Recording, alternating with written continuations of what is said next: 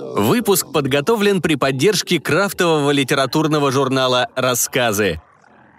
Из специального выпуска «Слишком много роботов».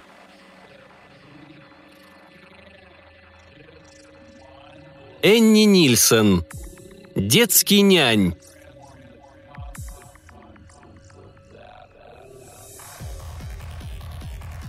Робот серии Дэ Эн семьдесят шесть подошел к новорожденному младенцу, личико которого покраснело и искривилось от громкого плача.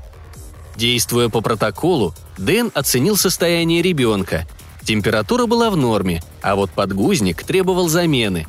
Робот ловко снял его и очистил кожу ребенка влажной салфеткой. Чуткие глазные сенсоры заметили легкое раздражение на попе младенца, и Дэн обработал его присыпкой. Ребенок успокоился. Накормить малыша было следующим пунктом в алгоритме. Это не составило трудности.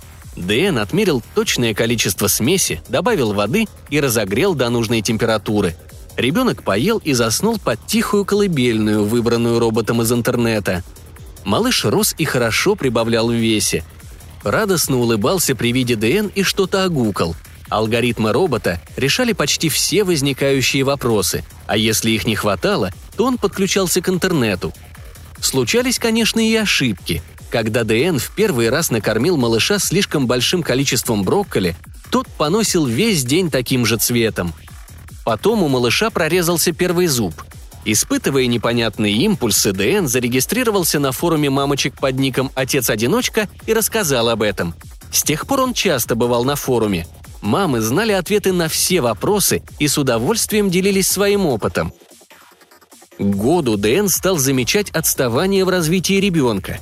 Мамочки на форуме вовсю хвастались достижениями своих детей, а его малыш совсем не говорил и еле ползал. Дэн выработал новый протокол.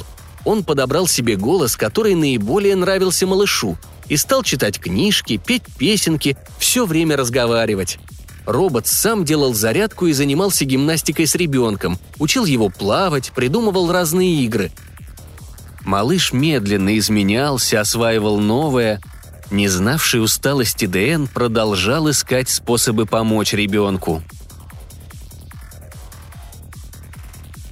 Аспирант Сергей Рыбаков, не веря своим глазам, вновь и вновь разглядывал результаты тестов робота Дэ Эн семьдесят шесть.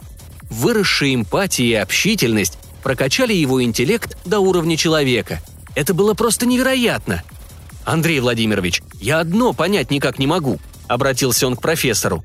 «Где вы взяли ребенка и как доверили его роботу?» «Вы так и не поняли, Сережа. Малыш тоже робот. Он андроид».